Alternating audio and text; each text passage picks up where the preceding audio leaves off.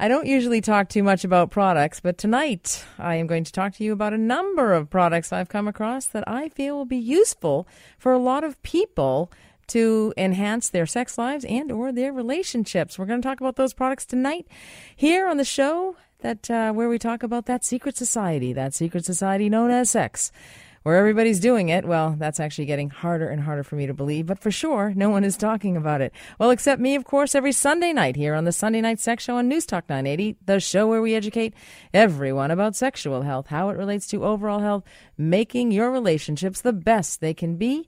Good evening. I am Maureen McGrath, a registered nurse in the field of sexual health, author of the book Sex and Health Why One Can't Come Without the Other.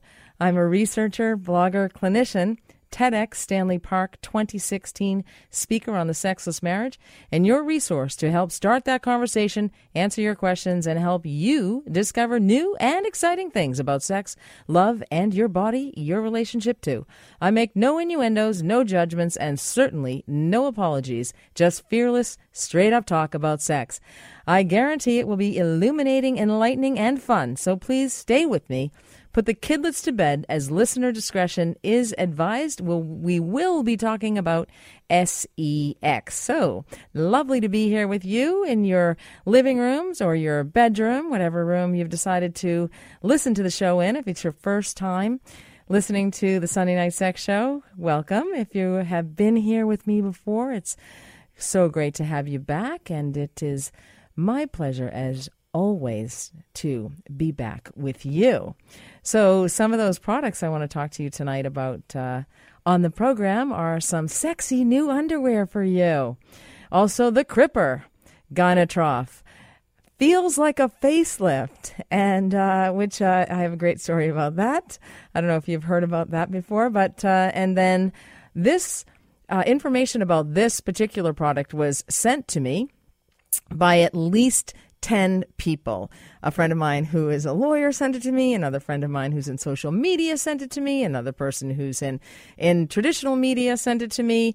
Uh, one, a couple of healthcare professionals sent it to me as well.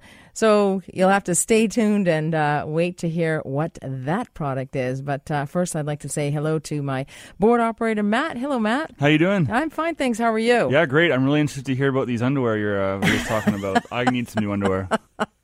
oh, and you might like these too, Matt. well, that's great. You'll have to see them. I'm really excited about them, actually. And I was talking to a number of patients in my clinical practice this week, and they are excited about them as well. So, so that's good. You're keeping well. Oh yeah, fantastic. Oh good. Well, thanks for uh, doing the music for me tonight. I oh, I'm really so happy to be back that. as always every Aww, Sunday. That's just so sweet, Matt. That's so nice of you. It's so nice to have somebody uh, that uh, believes in the show and is supportive of it, and uh, it's great. I didn't think that I could learn this much while I was at work. I mean, I thought I was going to school to learn stuff, but it's happening here too. So, oh, that's so nice of you to say, Matt. Well, that's great. Well, hopefully, the listeners are learning out there as well. And if they have any questions, they can call 604 280 9898 or star 9898 on your cell. Our lines are open. I probably have some prizes to uh, give away tonight as well certainly I have a, at least a copy of my book, and uh, there's a reason I'm going to be talking about my book tonight Sex and Health Why One Can't Come Without the Other. Uh, and that has to do with a little bit of uh, my guilt, anyway. My middle name, working on that all the time. Uh, also, tonight on the program, I'm going to be talking about how cesarean sections may increase the risk of obesity. We hear a lot about cesarean sections. Uh, you know, is it better medicine? Cesarean sections may um, prevent pelvic floor problems in women. So, lots of controversy around that, and some new information as to uh, why that may be. You may need to consider obesity as a risk factor for when you consider doing a cesarean section, which has certainly saved a lot of lives. Also, I'm going to be talking about medical care for transgender patients. And uh, there's some uh, limited experience bias treatment going on. So, we're going to talk about that in a study that uh, underscores some of that information. And uh, interestingly enough, I had a woman in my clinical practice who eh, has had two affairs with uh, married men. This particular person's married as well. Um, but she came to this aha moment that she was actually saving the marriage of the man she's fallen in love with. So there's also uh, some information around that as well. And why is it that when a man has an extramarital affair, it's actually the woman who he's having the affair with that is saving his marriage? We'll talk about that as well.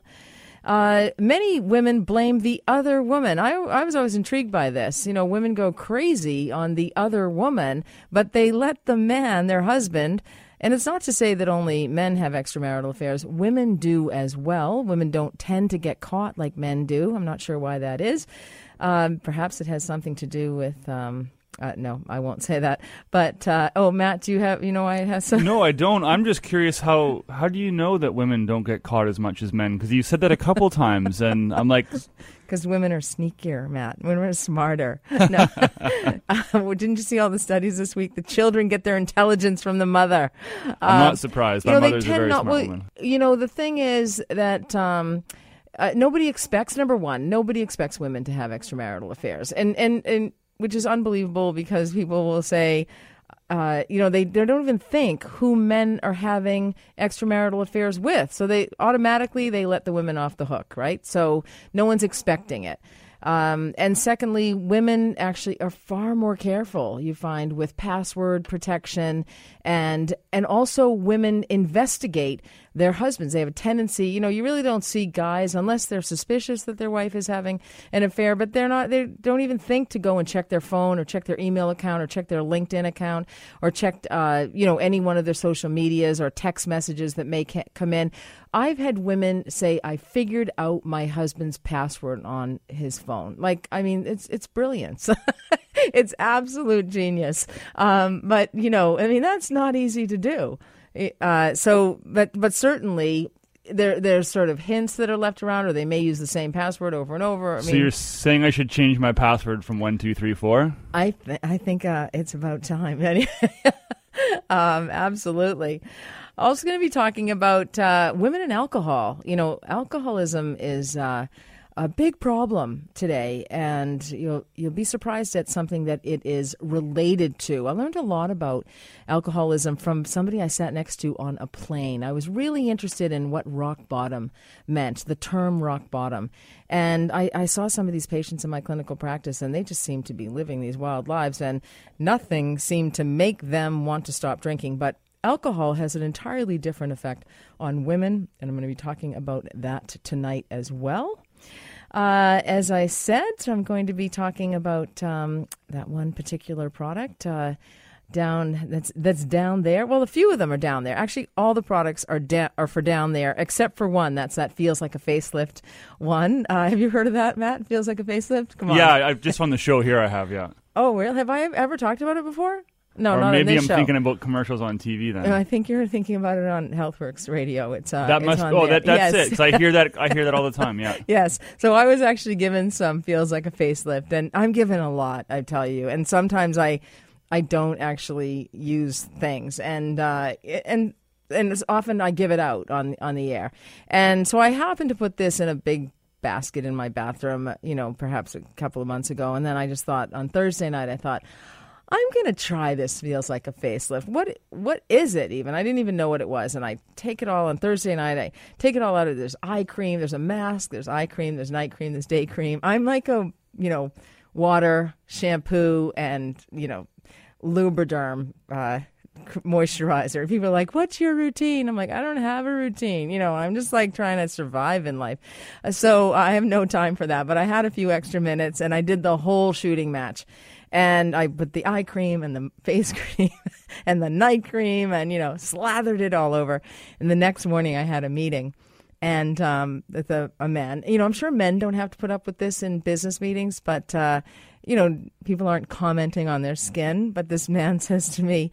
Um, oh, I don't know if you've ever had any work done or not, but you have beautiful skin. And I'm like, I just started laughing. I just burst out laughing. And he said, Why are you laughing? And I said, Well, because I used Feels Like a Facelift for the first time last night. Nobody ever tells me I have beautiful skin. And anyway, so uh, I had to laugh at that. But Feels Like a Facelift, you might want to try that, ladies, um, if you want to. I mean, the, the uh, meeting went uh, to hell in a handbasket from there. But after that, it, it got progressively worse.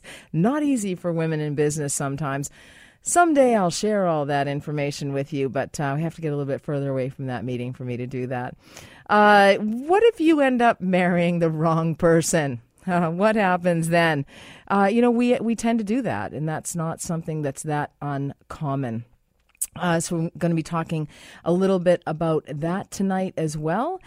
And um, more importantly, I'm going to be talking with uh, Dr. John Weisler. He is in the studio tonight. He's a cardiologist, and uh, and and he's a great guy. He's very intelligent as well for a man, especially. I'm kidding, um, but anyway, he's going to be talking about uh, something that's nearly broken my heart this week. It's about sex and your heart and older men. And it's even worse, guys, if you're older and you like sex. I don't know. Hopefully, the cardiologist is going to help us out with that. So, when I return, it's your heart, it's sex, it's old guys, and uh, and it's Maureen McGrath. And you're listening to the Sunday Night Sex Show here on News Talk 980 CKNW. Welcome back to the Sunday Night Sex Show here on News Talk 980 CKNW. I am Maureen McGrath. I am your host. I'm a registered nurse, a blogger at Fifty Shades of Pink. My website is backtothebedroom.ca. I had a little feedback from somebody that uh, there's a lot of information on my website about women, but not enough for men. And I'm taking that feedback. And uh, so watch for my upcoming, pun intended, blog called Straight Up, and that is a blog for you guys, okay? Uh, but at the moment, my web designer has uh, had an injury, and uh, so I'm sending out great uh, get well wishes to my web designer tonight uh, to get well. And I told him, of course, I would wait for him, so not to worry. So if you could be a bit patient, uh, we will definitely have uh, something up for you guys on the website and some more information around, especially around erectile dysfunction, which seems to be a big issue for a lot of people and uh, a lot of men. And uh, premature ejaculation is another one, and testosterone. So I'm going to be uh, writing lots about that. So stay tuned, my friends. Uh, you'll see that soon. But right now, I am honored to have Dr. John Weisler in the studio with me. He's a cardiologist. He works at uh, Lions Gate Hospital. He's also uh, he does some work with some of the our sports teams around here, the BC Lions, and uh, uh, the other one. Vancouver Whitecaps. the Whitecaps. That was it. That was actually the one I uh, wanted to say initially. But uh, Dr. Weisler, welcome to the studio. It's great. Uh, thanks for having me, Maureen. Uh, great to be here. Thank you. Oh, well, thanks for coming into the station uh, to talk about this because you can see my heart went pitter patter when I read this, the, the title of this study, mm. which is Is Sex Good for Your Health? A national study on partnered sexuality and cardiovascular risk among older men and women. Uh, this was uh, quite uh, quite the shocking study. A couple of things that were a little bit counterintuitive. One one of them was that, uh, of course. I'm, I'm always promoting uh, having sex. Sex is good for you. Release of endorphins decreases stress, decreases anxiety, uh, makes you feel closer to your partner, intimate. Like sex is you know never ends i believe i said that in my tedx stanley park talk but it yes, looks like yeah. there are more benefits for women uh, and women ha- tend to have lower sexual desire as women uh, get into the 70s and 80s uh, and men tend to have more but it looks like uh, sex might be dangerous for men, might increase their risk of cardiovascular disease, especially if they like sex. And, and what guy doesn't yeah. like sex? Is there a guy out there that doesn't like sex? Call me. um, yeah, I mean, I mean, uh, I think this study probably is concerning to a to a sexpert for sure. Uh, this, uh, I, I would, I would you know reassure you this is it's it's a I think it's a well done study but it's a difficult study to to read it's complicated and I would say that this shows an, a, like an association, not a causation. So, what, what this this is published by a group out of the states, and they they looked at something like 2,000 people, and they measured um, like they they put them through questionnaires and looked at how often they're having sex and how much they enjoyed sex, and both men and women. And they also looked at a number of different, um, you know, risk factors, so high blood pressure and some blood blood parameters and the presence of cardiac disease. And then they looked at them again five years later, and they they looked to see you know, if the uh, people in the study had reported being active and how sexually active they were, and what that predicted in terms of the cardiac risk five years later. Uh, and and what's worth remembering is that these studies are difficult to do, and that they confound they you know they look for a number of different. Um, they try to pull out a number of other variables to try and show you know whether uh, frequency of sex and enjoying sex is linked to heart disease and so it does kind of get muddied so this is sort of hypothesis generating rather than proving anything uh, I, I think anyways but what the study showed is that for older men, and this is I think 50, 57 yeah, to 85. 57 to 85, thank you. Yep. Yep. Uh, for, for men in that range, if they didn't have sex or if they had sex, uh, what they do, termed as infrequently, which was uh, for the study purposes once a month, they had a lower baseline risk of cardiovascular disease. And then if they had sex more frequently, so two to three times a month or more than that, it actually predicted an in or was associated with an increased risk of heart disease in those in those men. And, and cardiovascular disease is the leading cause of death and disability in Yeah, both men, both men and and women. women, Yeah, right? right. Uh, here in Canada as well. So, um, so this uh, w- would this change? Uh, you see patients who obviously have had a heart attack and they're concerned about having sex afterward. I get that question very commonly in my clinical practice. all the time. Yeah. And uh, so, does that does this change things at all? Somebody who has uh, a history of cardiovascular disease. I I don't know if it's enough to change my practice yet. I mean, it is kind of interesting. I mean, just like you said, we've had the message for the longest time that sex is good on many levels, both emotional and spiritual, and certainly physical. And and and you know, how could this happen? Why would this? Why would these findings be seen? And and we don't know the answer, and, and I think until you know we have a better understanding of how this might happen, I don't know that's going to change how I counsel patients. But you know, there's a number of different uh, ideas proposed as to why these findings were seen, and they're all pretty interesting. You know, they they say they make the point that you know men um, society expects men to be sexually active and have to prove themselves, so they they tend to report more sexual activities and perhaps even overreport, and then also. You know, they, they uh, And women are shamed about their the Right. amount of sex it's that they have, so different they have a tendency to underreport. Yep, uh, a very different, exactly, a very That's different right. message.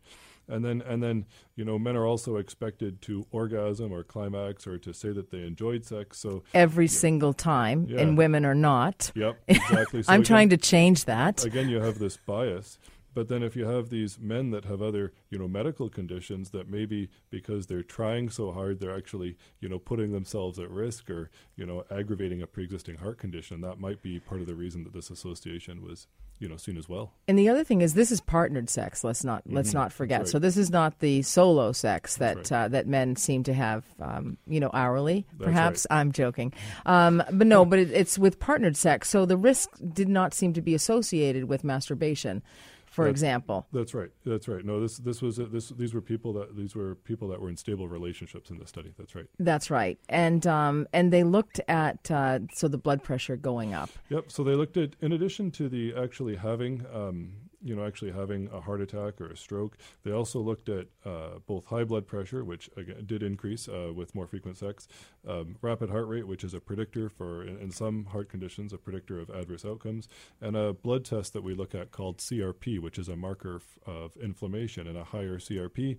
can also sometimes predict an increase in heart disease risk as well. So, and uh, and they saw all of these uh, Mhm. increases in this study, which is sex, which right. is concerning. Yeah. And that CRP, that C-reactive protein, is uh, that's more um, uh, indicative of cardiovascular disease than even cholesterol. Well, it's it's it's levels? right up it's right up there. I mean, I, I think uh, both are, are pretty pretty important. But the the C-reactive protein it measures the level of inflammation in our body, and if you have a high CRP level without some other medical illness, it can imply that you have more atherosclerosis going on. And so, yes, it is strongly predictive. And so, a higher CRP is bad for sure. It's an adverse predictor. yeah, yeah. So I, I mean, this definitely this study, you know, is is rich. I mean, there's really so much, uh, and, and it's complex, really, and there's so much um, that you really have to dissect to understand it.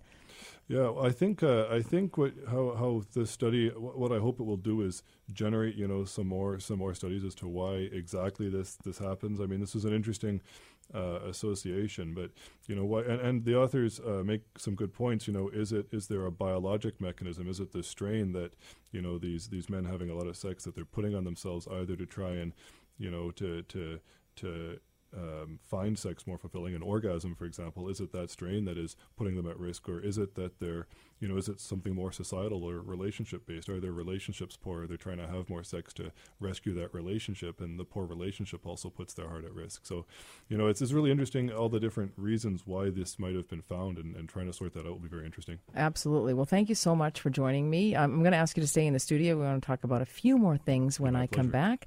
Uh, so hope you'll stay with me when I come back. I'm going to talk about some of those products. I'm Maureen McGrath. You're listening to the Sunday Night Sex Show here on News Talk 980 CKNW.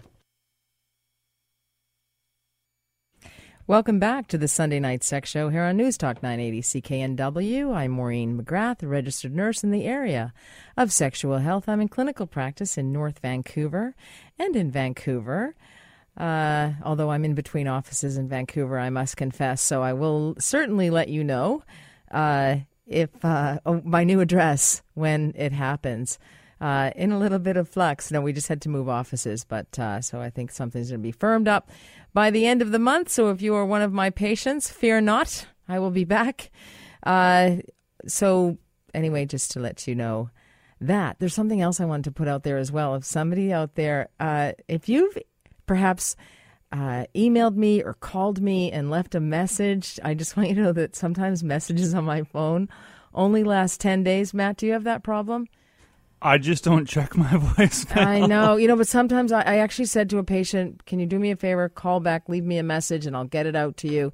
And uh, and I know she did that, and I the ten days were is up. So feel free. The number's on my website. You can call me on that number, and that'll go directly to my voicemail. So.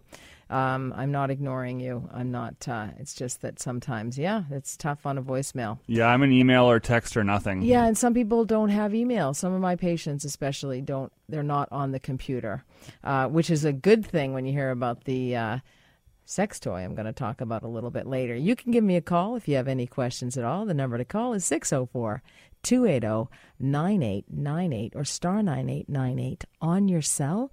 You can email me, sextalk at cknw.com. I'm going to be reading some of your emails tonight. And uh, don't worry, everything is anonymous. Uh, so you don't have to write, this isn't me at the bottom or something like that. So I can actually see your email address. But I'm it's all anonymous, so you never have to worry about that. If you don't change your name, I likely will. So uh, not to worry because sex can be very embarrassing for people. People don't want um, people to think differently of them or judge them. Shame is such a, a difficult emotion in this world, and I and I really think it's one of the biggest causes of troubles in our lives, and especially with um, uh, emotional health and sometimes medical health. Uh, so I really think that shame, you know, stops us in so many ways. Uh, and you know, we, we often judge others, and or we or we perceive something about somebody else, and it may or may not be accurate. Today, I ran into somebody, and I asked her how her children were, and and she told me that one of her children was transitioning, and uh, I thought how how great that is that uh, she can talk about it. Uh, she had a full understanding of it. She said that the community and and the teachers and the friends and everybody has been tremendously supportive of her child transitioning. Her so her child is transgendered. And transgender is the umbrella term that is used to describe people who don't identify with their biological or so called assigned sex. According to the American Psychological Association, a person who is transgender has an internal sense of being of being a man or a woman or something outside of these categories. So it's it's really about expression of sexuality. It's about expressing the person you are within. And I've had transgender patients come to me in my clinical practice, and um, I deliver care. You know, I'm used to delivering care based on the evidence, based on the literature, based on clinical trials and research. And sometimes those are uh, non existent, uh, especially when it comes to treating transgendered patients, and it makes delivery of medical care that much more challenging. A paper out this month has found that doctors and therapists in the U.S. often face limited knowledge and bias when dealing with transgender people. And so that means that medical professionals, healthcare professionals, physicians are struggling to give transgender patients the best medical care because of a lack of expertise and experience. And this study is out of the Appalachian State University in North Carolina. It was published this month in Sage. It examined interviews with healthcare workers around the country. And it found that medical providers are face, facing vast amounts of uncertainty, which is very unsettling, especially not only for the patient, it's incredibly unsettling for the patient, but the patient may not even realize that. But it can be very stressful for a healthcare provider, a physician. Often physicians are, are perfectionists, and, uh, and so this can make it uh, even that much more challenging. S- some of the current guidelines to treat transgendered patients carry very little scientific evidence to actually demonstrate that they work. And this was um, realized in this particular uh, report that came out in SAGE. And the narrow, the medical community has a narrow definition of what it means to be trans, and that exacerbates the issue. So, the research that was done um, began by asking what happened when there's no scientific evidence and little clinical expertise or experience to base medical decisions. So, this um, this author of this study, and he's a professor of um, sociology. Actually, this um, professor of sociology is they. Uh, the name is Stef Shuster, uh, an assistant professor of sociology at Appalachian State University. So, this particular person prefers to be referred to as they, and that's very common for trans people, um, trans individuals. They want to be referred to as they, and that's along that. Uh, sexuality um, on, on, along uh, its sexuality is fluid gender is fluid and that's that um, um, that's their preference for being termed that often trans people will seek to change their physical appearance and or biology to resemble the identified gender known as sex or gender reassignment surgery. So it's not a, definitely a straightforward process and may require lots of meetings with doctors and therapists and and then the, the decisions about uh, uh, transitioning also uh, it can be a collective decision between the healthcare professionals the family the the person who is transitioning as well. And, and sometimes uh, some of the healthcare practitioners made the decisions themselves. They stayed within the existing guidelines. They were very um, dogmatic in their approach, and they, they didn't leave any um, room for discussion.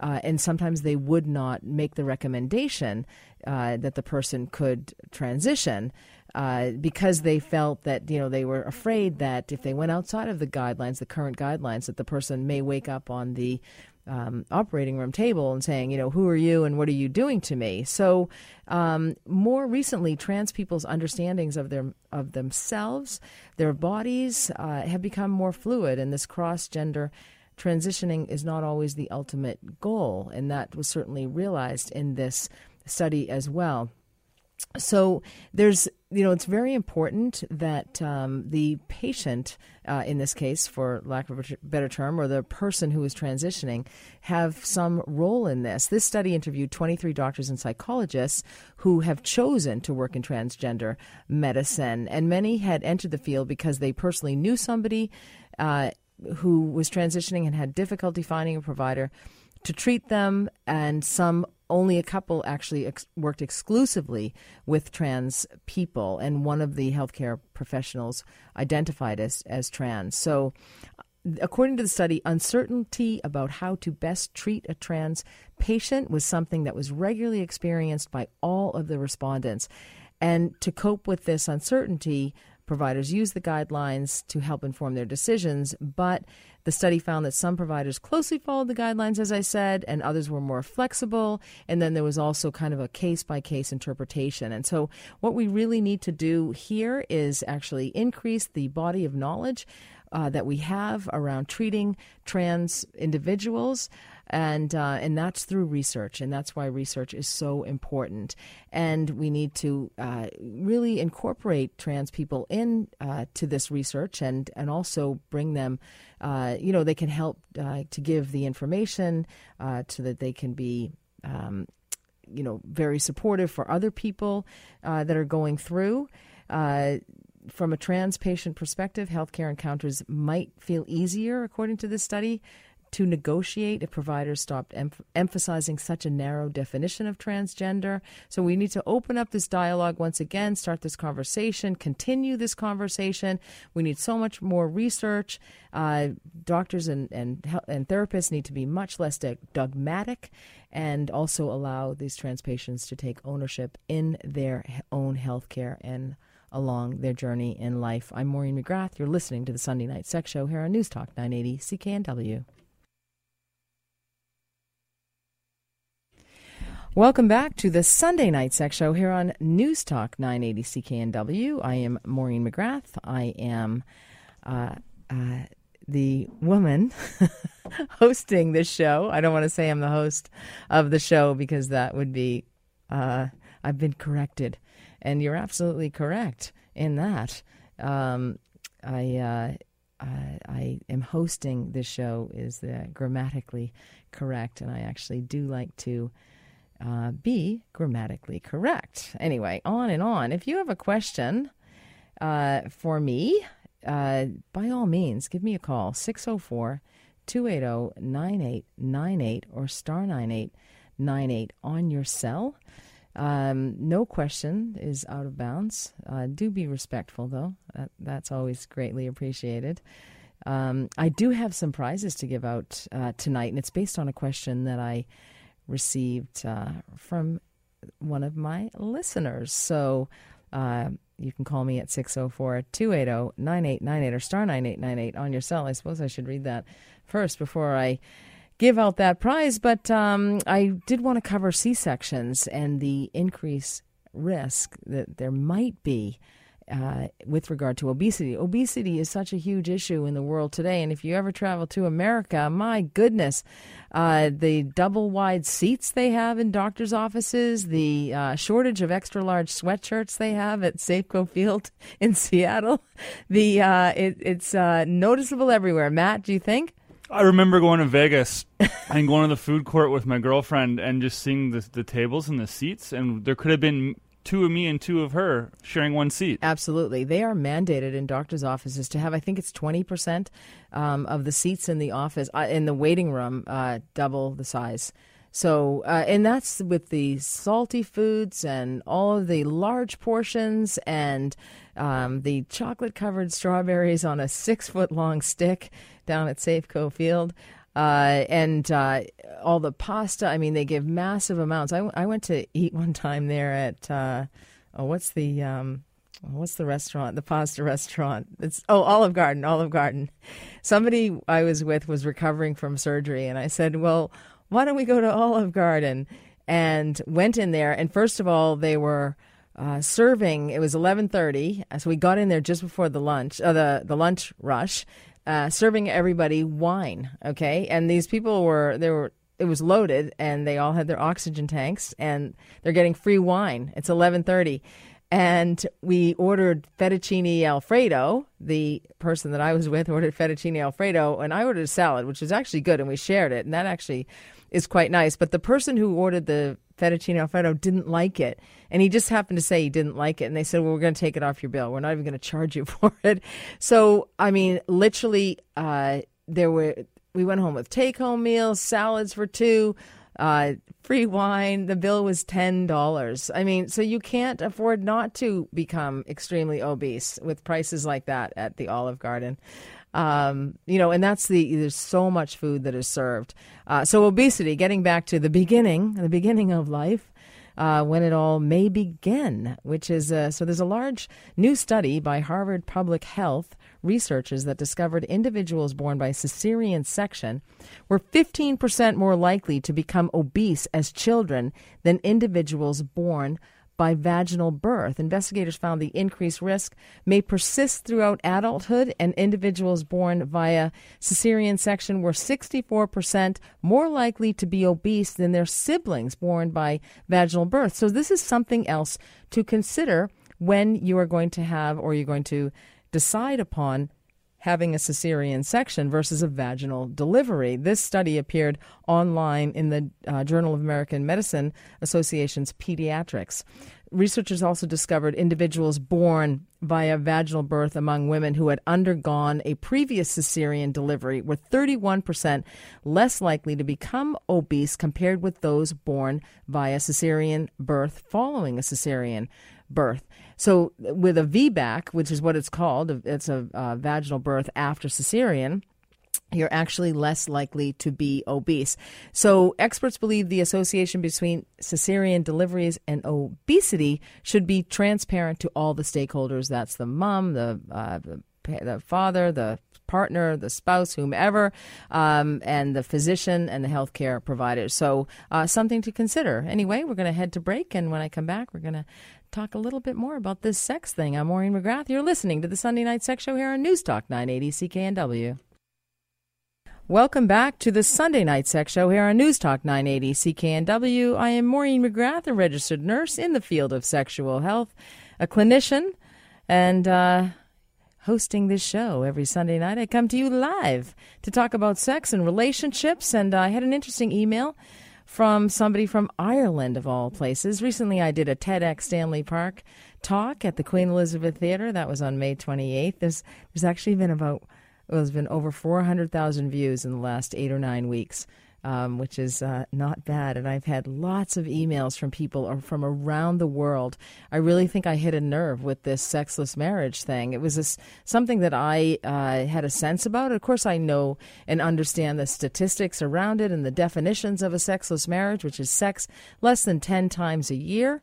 Um, and also uh, how uh, common it is and, and the issues that surround it, like medical conditions and gender identity issues, genital mutilation, sexual abuse, and sexual trauma as a child or at any time in one's life. Anxiety will impact uh, a, a, person's uh, desire for sex or. Um, and also um, unresolved conflict is something else. Expression of sexuality is something else that will impact sex in a relationship or a marriage. And and I see this. I've been in clinical practice for 14 years in this field, and I've I've heard all of it, uh, and I've and I just got the sense uh, that sex in marriages was a tremendous issue, and in fact, it's the number two issue, most contentious issue, I should say. And number one is finances. Uh, it's the number two uh, contentious issues and uh, issue. And there are so many comments. There's over a thousand comments on this TEDx Stanley Park talk, and, and they're addictive actually to uh, to read them. They're just amazing. It's a slice of life that you would not think, but but this is so common. And I'm going to be talking about why we marry the wrong person in the second half of the program, and and uh, why it is that we don't understand ourselves, and and why we end up with particular people. And, and sex never really nobody really talks about it, and we and we think, oh, you know, I could live with this person. I could could stay with this person. I could be married. This person, I want to have children or, or whatever. I want to have a better life or I like their family or whatever. But uh, I, I uh, have uh, an email nonetheless as a result of that TEDx talk uh, just about somebody who wants to meet someone. Hi, Maureen. My name is Jose. I am Spanish native, and for the last 13 years, I am residing in Dublin. I discovered your TEDx talk, and after finding out you were Irish, I decided to ask you this question, for which I would really appreciate your attention, please. I came to Ireland at age 29, am now 43, and since I have arrived, experience after experience, I have ended up unable to speak to women. This was not like this before. I found out that Irish women never ask men out with any form of romantic purpose or intimacy. And because men are the ones expected to do this always, I've been the one rejected countless times, and I've encountered many narcissistic women who just wanted to see if I was interested, just to withdraw any attention they put on me before. Many, many times I've seen myself confused by this. For example, when I finally met someone and got an agreement to meet up, canceling one hour before the meeting has been extremely common. After two, three, or four days, waiting for the day to arrive is really common. Today I feel ashamed of myself. I think because the message is I'm not enough for Irish women and they just treat me as a puppet.